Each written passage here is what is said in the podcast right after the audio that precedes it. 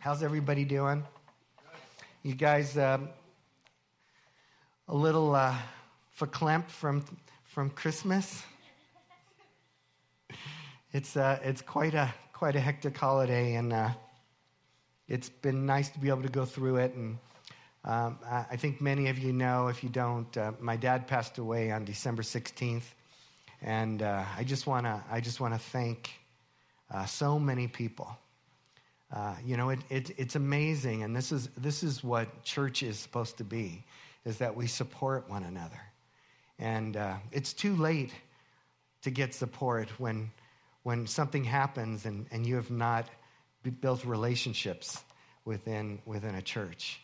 But for me, it, it, you know, after years of being a part of this church for 13 years, I just have so many people, and, and many of you are them, people that that uh, sent me a text or put on Facebook or called me or whatever, just to just say that we're praying. And, and many of you uh, didn't respond, but, but you prayed anyway because you knew that there was a need. And, and um, me and my family, we appreciate that, and, and we sensed the prayer.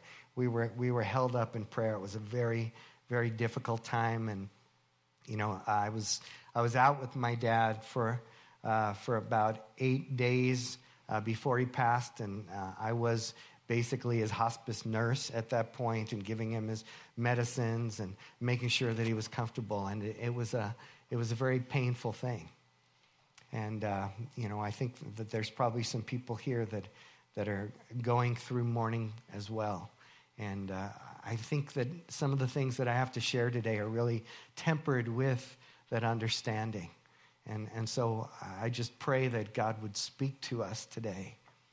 Uh, not, not a message of mourning, but a message of hope, a message of life, a message of the fact that we gain the greatest when we lose everything for the sake of the gospel.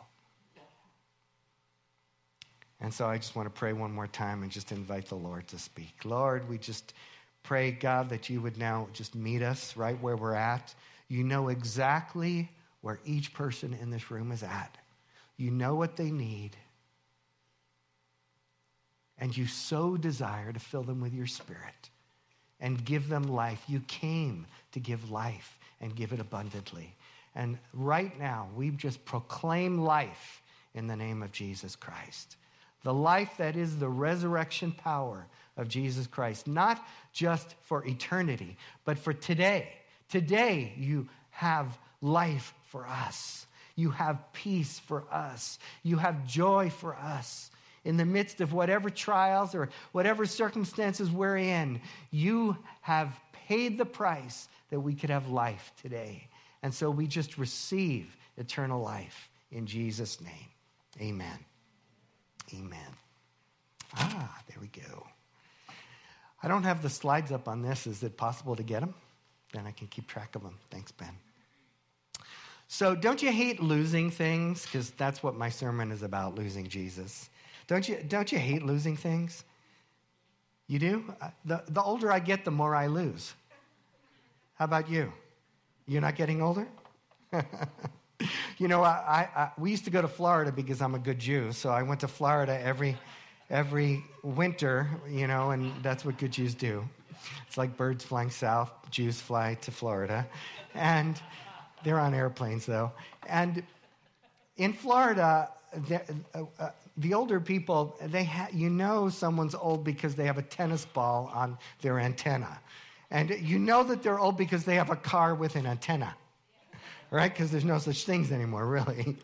but they are, and everybody, I just thought it was so innovative. For especially, I remember in the 70s and 80s, everybody had their tennis ball on the antenna that that reminded them that it was their car. and uh, because they always lost their car. And uh, I, I, remember I, I, lost my car not too long ago. I was in I was in City Creek Center, Cynthia and I, and we went to an event. And uh, we came back from the event, and I knew exactly where we parked. And, and I knew exactly the location. I could see it in my mind, and, and it wasn't there. So we have a way to, you know, we can click our car and that sound can prompt us to go like a dog to find the car, right? And, and so I'm clicking it and I said, there it is. And so we walk to it and it's not there. And I click it again. I said, no, I think the sound's coming from over there. And we, we go over there and it's not there. And we did it for about 10 minutes.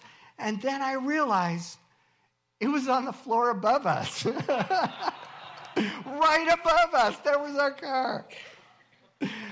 You know, I'm so glad that there's Find My iPhone, aren't you? And, and, and now there's Find My Friends. You know, you can find your friends. We know exactly where our kids are at any given time. It's not to control them, but it is a nice thing. and, and now I think that we should invent something else. It's called Find My Thoughts so that, so that we can remember where our thoughts are. Wouldn't it be nice if, our, if Siri could tell us what we were thinking when we forgot? I would just love that. It'd be my favorite thing. I remember once losing Hannah at a Greek festival and being afraid that she was going to be rolled up in a gyro when I found her. in this giant, uh, big festival, Greek festival, just missing her and being afraid of it. But uh, Probably the, one of the funnier times that I've lost my car was um, we're going to watch a video in a sec here. Is uh, I was I was at Costco this year and th- and preparing for this sermon on losing Jesus, and um, and you know I know exactly I, I hate losing my car, and, and so when I got out of Costco, the most disorienting place in the universe, I, I come out and I have my basket and I'm pushing it around. And, and uh, uh, for 10 minutes, I'm looking for my car. Finally, I decide that's it. I'm going to take my things out because I'm embarrassed that I'm pushing this basket around so long. And I'm just going to carry them. I know I'm going to find my car. Finally, about five minutes later, the things are getting too heavy, and I ask the guy over here, Can I use your basket after you're done? So I put everything in the basket, I'm pushing it around, and I realize that I'm talking about, I'm talking about losing Jesus, and here I am, I lost my car once again, and this is the video. This is real. Okay, I can't find my car. I'm in the Costco parking lot two days before I talk about losing Jesus and I can't find my car. Where is it? I thought it was up this aisle. And I know I parked in a really good spot. I was really happy with my car. And now I can't find it. What did I do with it? Is that the strangest thing to lose a car? I've had it for 20 years. I don't know. Okay, let's see if it's up this aisle. I don't know. I don't see it. Here we go. Did you see my car? No? she didn't see it either. I know it's here somewhere. oh, gosh. Okay, this is embarrassing. There it is! What is it doing here? I had no idea I put my car here. Whew, I found it. That was real, you guys. Is that your life too? I just want to know, is anybody can anybody relate? so I don't feel like I'm totally senile. Oh, good. Today we're talking about losing Jesus. Jesus didn't really get lost, but we can lose sight of Jesus, right? Actually, he did get lost in one of these in particular uh, examples that I'm going to use. But we're talking about losing sight of Jesus, all right? And uh, I think this often happens to us. It happens in our circumstances. I just think about the circumstances uh, that I, I, just experienced in December. You know, we had just spent Thanksgiving with my dad because we were feeling like this might be the last one. And just out of the blue, bam, there he is, just on the verge of dying and unable to move and not knowing what to do. And it's just so, it's easy to lose sight of Jesus in circumstances like that. Can you guys relate? It's easy to lose sight in busyness, like the holidays.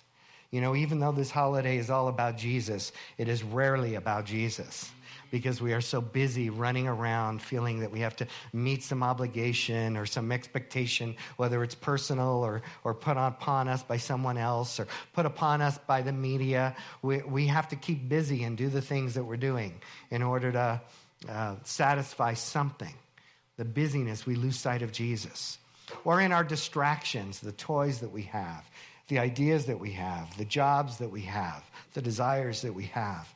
We can lose sight of Jesus in the busyness of our lives and the distractions of our lives. And you know, you might say, you might object and say, hey, I'm a Christian. I go to church every week. I read the Bible. I pray. I don't, I don't lose sight of Jesus. And I, want to tell you, as, as someone who's been a Christian for 40 years and a pastor, that, that every problem I have is related to losing sight of Jesus and not realizing it. Every single problem I have is related to that.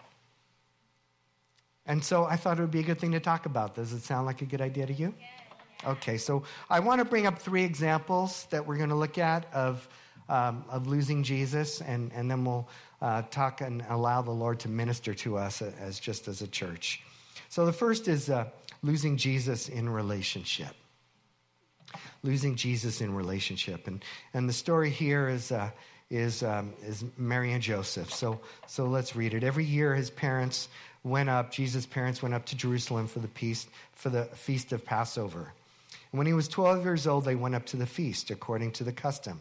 And after the feast was over, while his parents were returning home, the boy Jesus stayed behind in Jerusalem, but they were unaware of it. Thinking he was in their company, they traveled on for a day. Then they began looking for him among the relatives.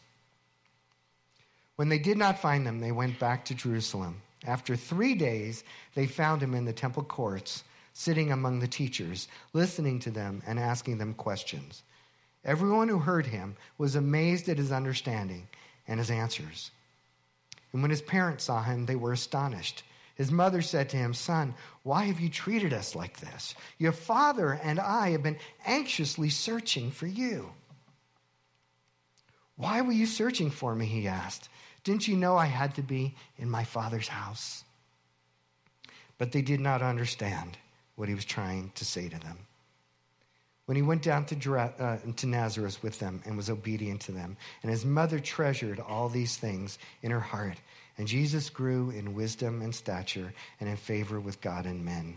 The tradition of families during this time period was, and it was really the command of God in the Word of God, was that during Passover, during Pentecost, and during the Feast of Tabernacles, the Jewish families would pilgrimage uh, every year, three times a year, to Jerusalem uh, to celebrate uh, as a whole congregation.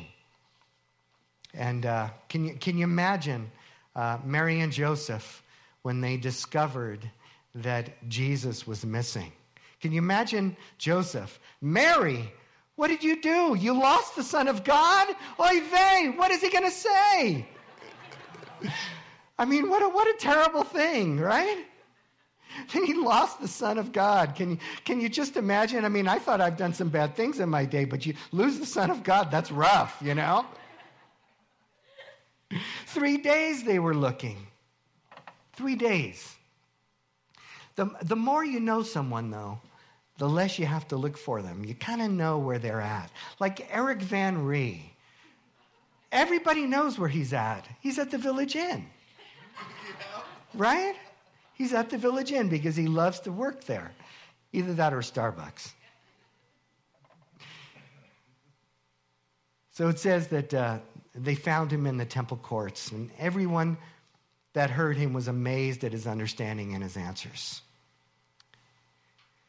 I think everyone was getting a picture of who Jesus was. And except Mary and Joseph, they, they knew he was special, but they didn't know exactly who he was. And, and, and that's pretty clear by, by Jesus talking with Mary and Joseph and saying, Why were you searching for me? Didn't you know I had to be in my Father's house? If you knew me, you would know that. You would know where I had to be. You wouldn't have had to search for me. If I was missing, you would know exactly where I was. That's what he's saying. So, how, how did they lose Jesus here? It says, thinking he was in their company. And th- this is one of the dangers that we have as Christians, too. We think that God is in our company. We presume his presence. We presume his presence. Just because we're in church, we presume that we're now present with God. You get what I'm saying?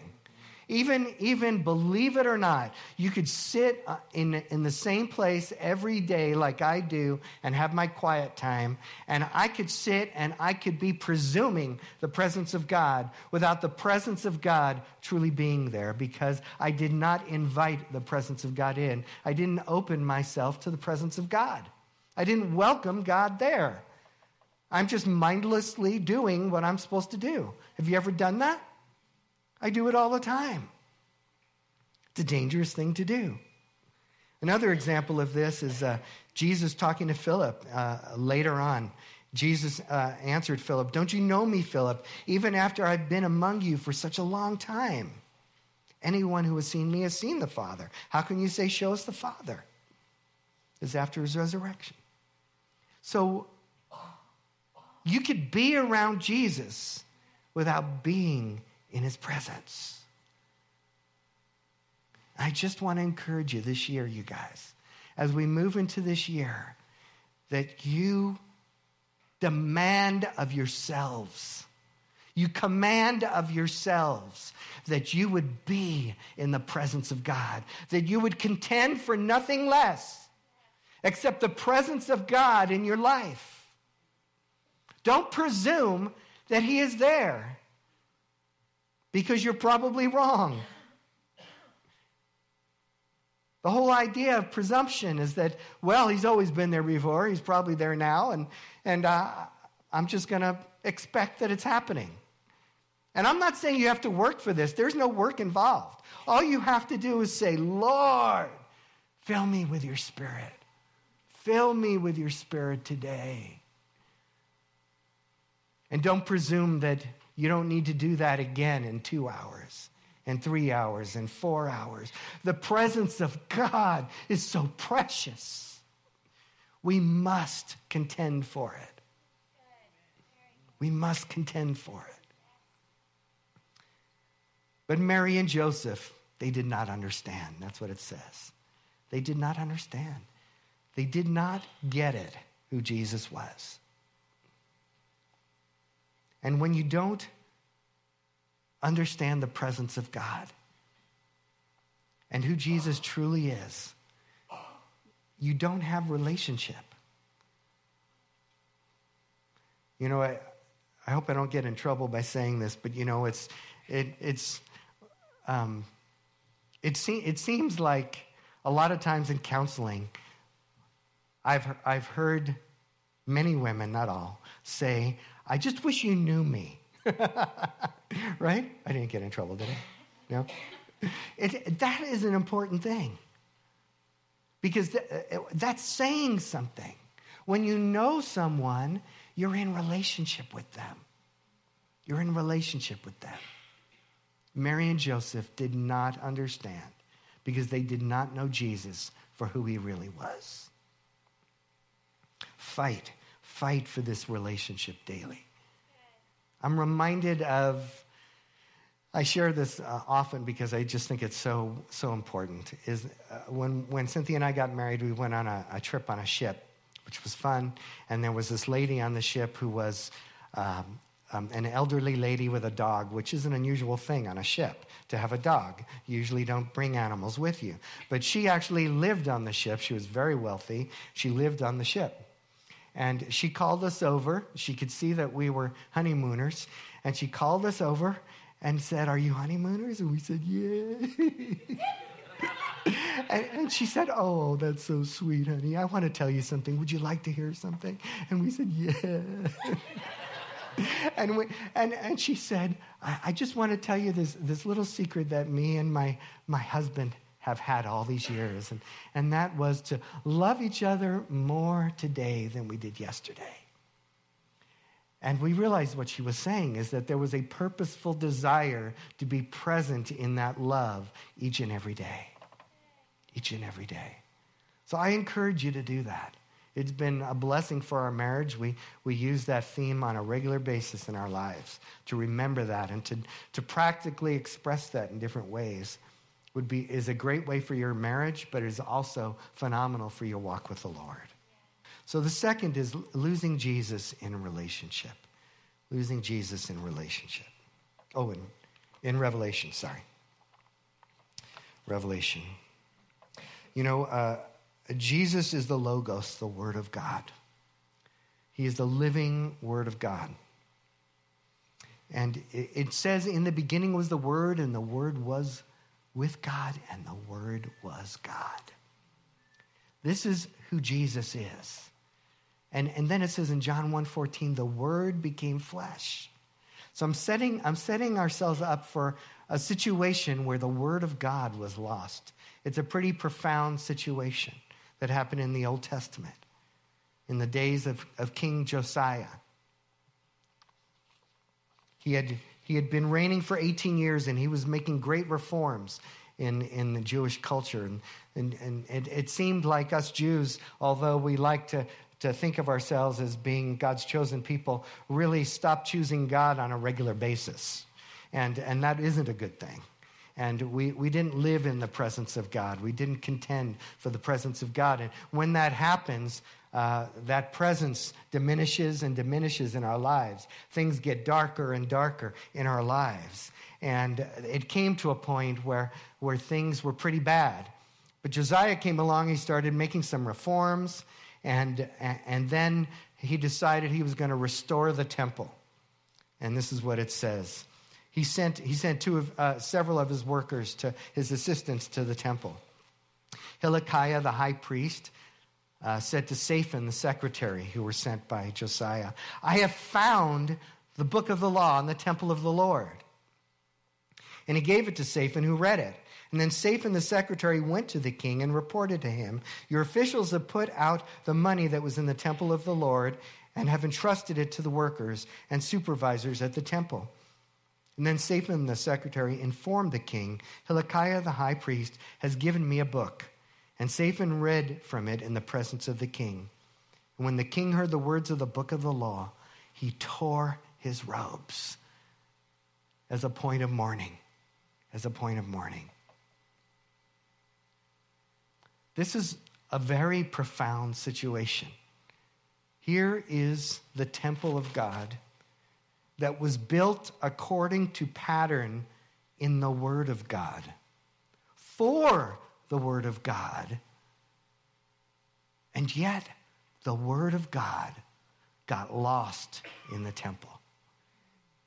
You have to understand the ramifications of this. Because what it says is, is that no one had the Word of God, and no one even thought of the Word of God. No one even thought that there was a Word of God at this point until it was discovered. It wasn't like they were saying, gee, we misplaced the Word of God. Let's find it.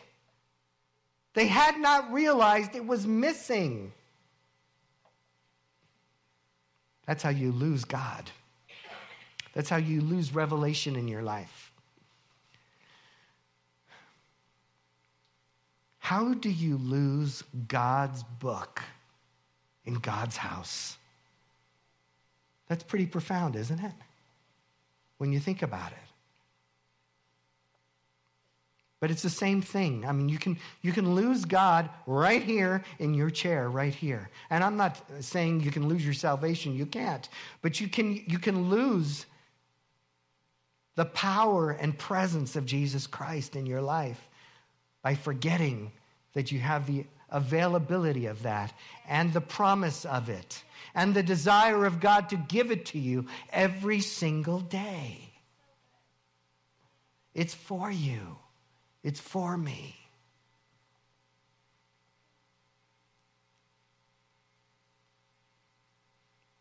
And he tore his robes.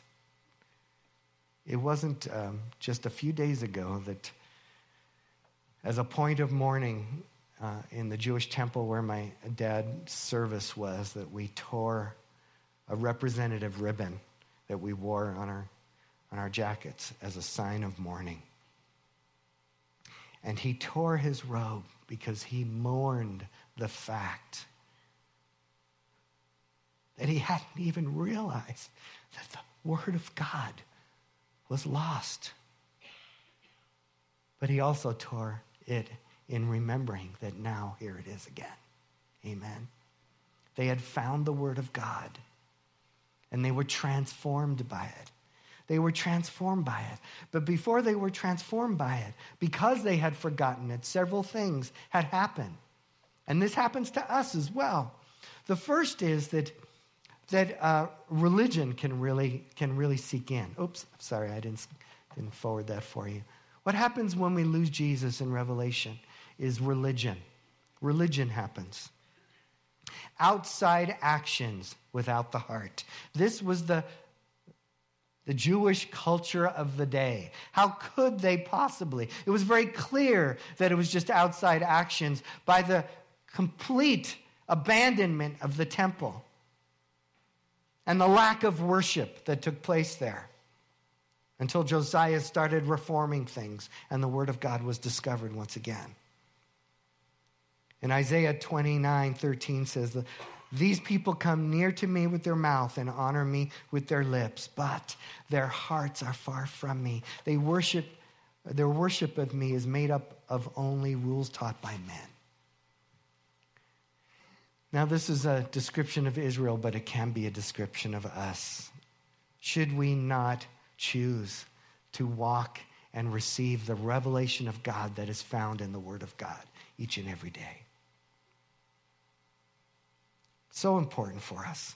Another thing that happens is deception. Deception. We have new authorities in our life because the Word of God has stopped becoming that authority. Maybe it's a. Um, a um, honorary authority in our life but it is not the authority in our life we do not come to it every day to get our daily bread and again i'm not trying to be legalistic here. I hope you hear my heart is that when you get your daily bread from god you, ha- you thrive in your life. And this is god's desire for us. Amen? Colossians 2 says, See to it that no one takes you captive through hollow and deceptive philosophy, which depends on human tradition and the basic principles of this world, rather than on Christ, the living Logos. And that's exactly what happens. If, if, if, if God is not actively speaking to us each and every day, believe me, there are forces in your life that are and you will hear them, and they will affect you whether you want them to or not.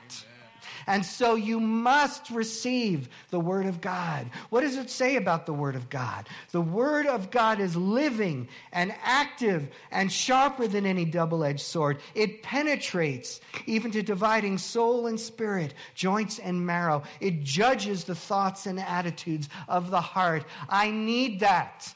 I need living Word of God in my life. I need the Word of God to pour life in me. I need the Word of God to be actively working in my soul because my soul needs restoration each and every day. Yes? I need the sharp nature of the Word of God to come in and to, and to cut away those things that don't belong, those things that I don't need, those sins that are causing me pain. I need the sharpness of the Word of God. I need the judgment of the Word of God because I am not a good judge of myself. The Word of God is a much better judge. I am way too nice on myself. How about you? And so I need the Word of God to judge my heart because I don't like judging my own heart. I would like to judge my own heart. And when I do, I'm always mistaken as to what's going on in there. and so we need the Word of God to speak to us, to judge our hearts, not in a condemning way, but to show us, ah, you need to grow in this area in a loving, kind way that is the Lord's heart for each one of us. We need the Word of God to be living, active, sharp, penetrating, and judging in our lives. How does the Word of God get lost in the temple?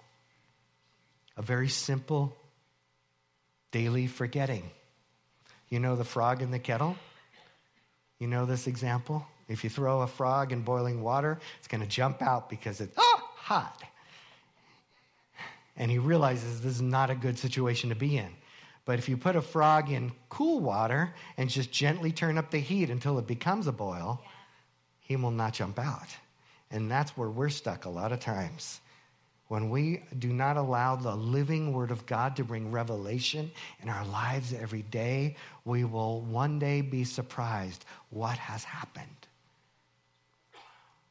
And thank God for the grace of God, because like Josiah, the Word of God will be rediscovered. We could tear our clothes and we could come back into that powerful relationship with God Himself. If that's you today, if you have not looked on the Word of God as something that, that needs to be transformative in your life every day, Jesus, the living Word, then know that today is your opportunity. Today, just like Josiah, you can tear your clothes and mourn the fact that you did not live like that, and now celebrate the grace of God and come in once again to experience the revelation and the transformation of the power of God in your life. The last thing that we want to look at is redemption, losing Jesus' redemption. And this is uh, Mary and Martha. As Jesus and his disciples were on their way, he came to a village where a woman named Martha opened her home to him. And she had a sister called Mary who sat at the Lord's feet listening to what he said. But Martha was distracted by all the preparations that had to be made. She came to him and asked, Lord, don't you care that my sister had left to do the work by myself? Tell her to help me. Martha, Martha, the Lord answered, You are worried and upset about many things. That's me. but only one thing is needed. Mary has chosen what is better, and it will not be taken from her. This is a picture of two postures. Picture of two postures at Jesus' feet or working hard? At Jesus' feet, working hard. This is me. I am the working hard guy. I have to constantly be reminded to go from this side to this side because this is the place that Jesus said is the most important place at Jesus' feet. We live in a busy, busy world. If you talk to anybody, they'll tell you they're busy. It is almost a point of identity. And I realized that with myself, and I had to stop saying that I was busy because I use that as a point of self affirmation sometimes. It's like, I'm busy. Oh, good. I must be doing good things. But that is not the case. Jesus said, Sit at my feet.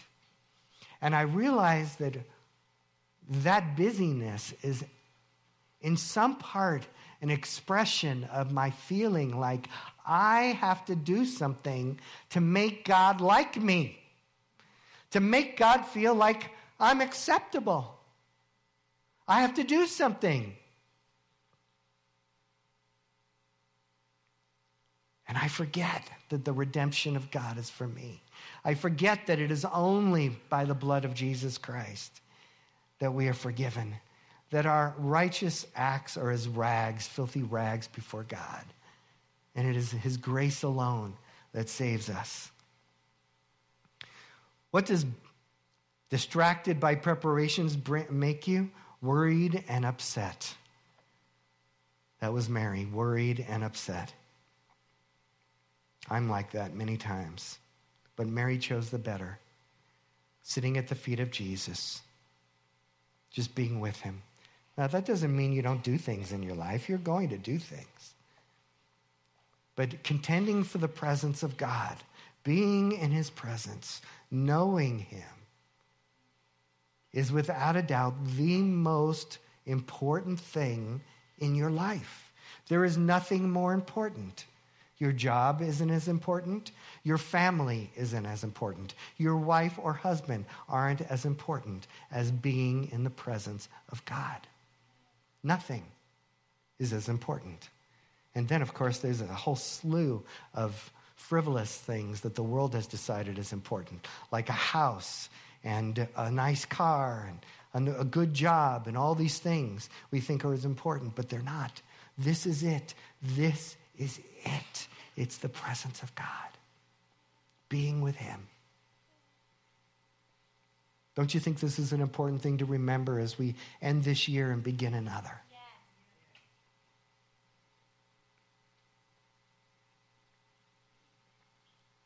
Mary chose the better. Religious activity and zeal will get you nowhere. It'll just make you busy and zealous. Be in the presence of God. Choose it. Oh, but I don't have any time. You don't know my schedule. It's so busy. I have to be at work at this time, and the kids, and this and that. Find the time to be with Jesus Christ. And your life will never be the same. This is the year to decide that you're going to be in the presence of Jesus and you're going to contend for it no matter what, no matter what gets in the way. Move it out of the way. No matter what, be with Jesus. It is the most precious thing and it is the most proactive thing that you could do. If you're someone who needs to feel like you're accomplishing something, the most accomplished thing you could do is be with the living God. That's it. Those of you that are type A personalities, this is it. Be with Jesus, be in his presence.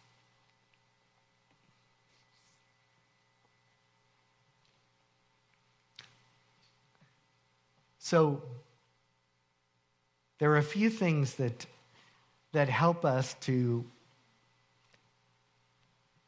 remember that we need to do this in our lives. And they have to do with circumstances, most of them. One is change. Change has a way, nobody likes change. And uh, change makes us uncomfortable usually. And when, th- when things start changing, we, we start realizing that we need God more, right? And so change can be very helpful. I remember when we, when we moved here from, from California 13 years ago, we moved with no promise of income and didn't receive one for, for several years. And we believed God, and, and change was the best thing to have us need God every day. And I'm not saying make change for change's sake, but when change happens, embrace it. Because there's something that God wants to use that change for in your life. And that is recognizing that you need His presence to be able to accomplish that change.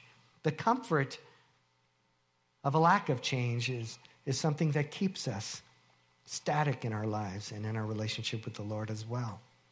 The next are trials. My dad was a great example of this. I, I just had a, you know, he drove me to my knees all the time, my dad, because I, I don't know where, what his spiritual uh, final decision was.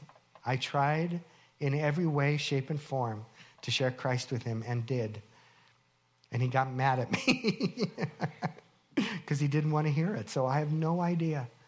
And even, even in his last breaths, I said, Dad, listen to God. He wants to forgive you.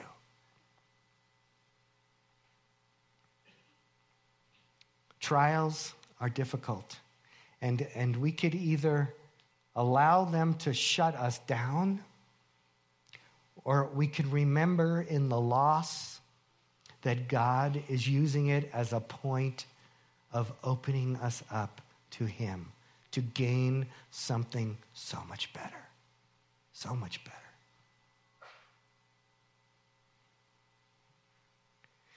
One another, one another is, is, about, is about friends and people and examples and, and how it, it's so easy to find Jesus when you see someone else in their difficulty, finding Jesus in their difficulty.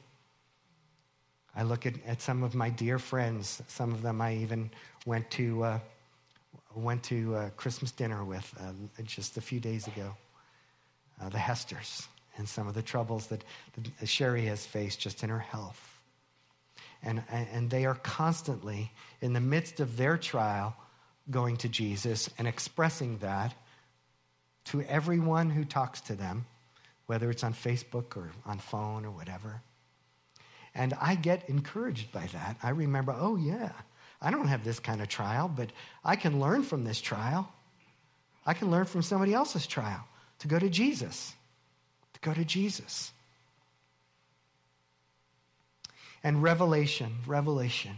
I just, I, this is just kind of a redundancy, but I just have it in there because I, I just can't tell you how important it is to just allow God to open your blind eyes every day.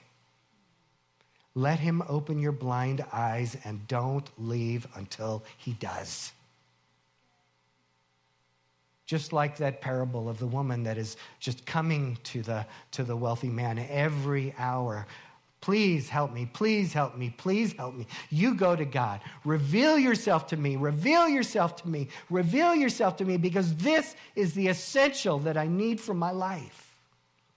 Let him reveal himself to you. This is not rocket science. This is not something that I can do and you can't because I'm a, a, a, kind of spiritual person and you don't feel like you are. That is a bunch of bunk.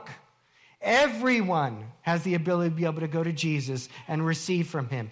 Everyone. Jesus died so that we can all receive the life that he has for us. And so you have that opportunity too. Learn to hear with spiritual ears what he has for you. And then worship. It says that Mary, although she did not understand, she treasured these things up in her heart. And I, I tell you, as a worshiper, someone who worships practically every day, spending time just praising God for who he is, let me tell you that that is the anchor of my life. It is the anchor of my life to be before God and tell Him, regardless of my circumstances, regardless of how I'm feeling, that you, God, you are worthy. You are King. You are mighty God.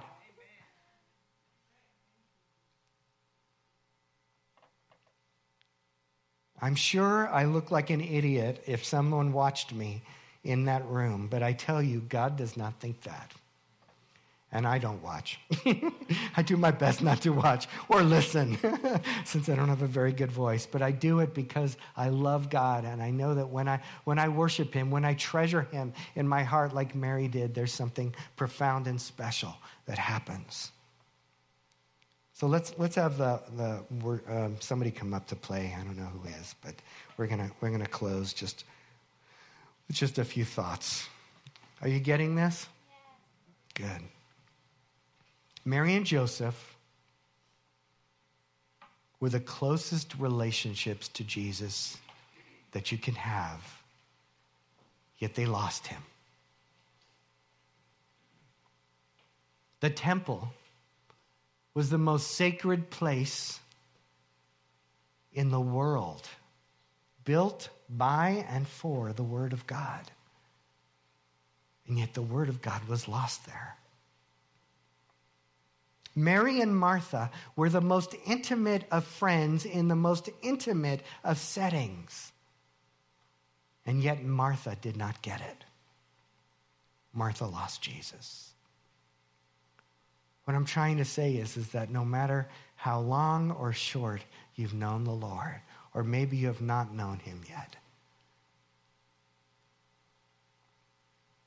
it is easy to presume his presence and not be there to experience the life that He has for you. But it is just as easy to have the life and to go to Him and receive that presence and to find Jesus. As a pastor, I fight for these things all the time. I take for granted my relationship with Jesus, like Mary and Joseph. I expose myself to the Word of God without allowing it to transform me. I fall into a slave works mentality because I forget that Jesus died on the cross and it is by grace that I have been saved. And the only thing that is necessary is to be at the feet of Jesus Christ. I do not have to do any work. Isn't that awesome? But I forget it. Every trial, every change, every challenge has the potential to help you get closer to Jesus. Seek Him. This is what you really need to do. I'm going to close with this scripture in Philippians 3 7 and 8. It's not up there, so just listen. But whatever was to my profit, I consider loss for the sake of Christ.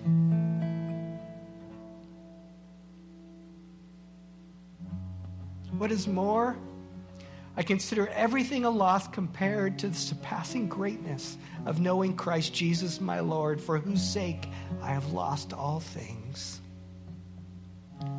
I consider them rubbish that I may gain Christ.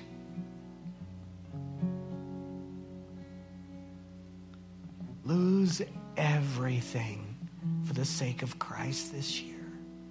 Lose everything for the sake of Christ. To gain Christ. Don't lose Christ. Gain him by losing everything else. Nothing comes close to God Himself in your life. Nothing. Nothing is of value.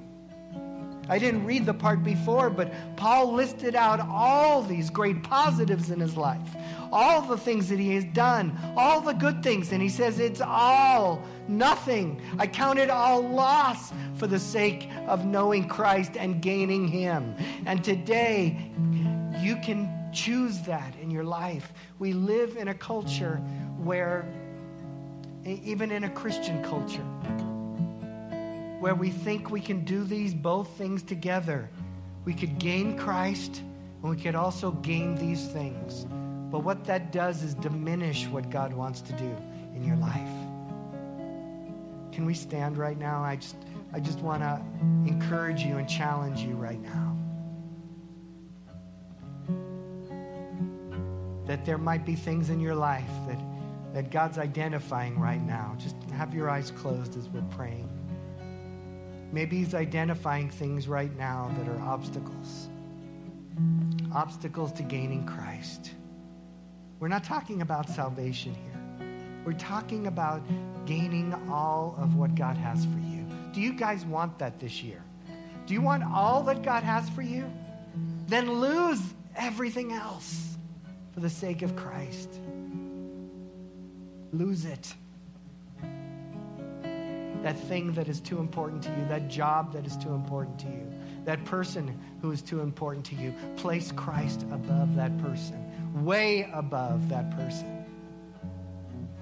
That hope or that dream that you have.